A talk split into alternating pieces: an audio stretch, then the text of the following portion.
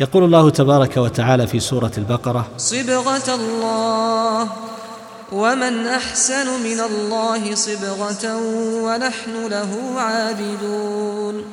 فسمي الدين صبغة استعارة ومجازا حيث تظهر أعماله وسمته على المتدين كما يظهر أثر الصبغ في الثوب كما ذكر ذلك القرطبي في تفسيره وهذا يدل دلالة واضحة على أثر ما يعتقده الإنسان على سلوكه وحاله وهديه وسمته ودله فان ما في القلب لا بد أن يظهر على الجوارح فإنه الملك وهي منقادة لأمره والله تعالى أعلم.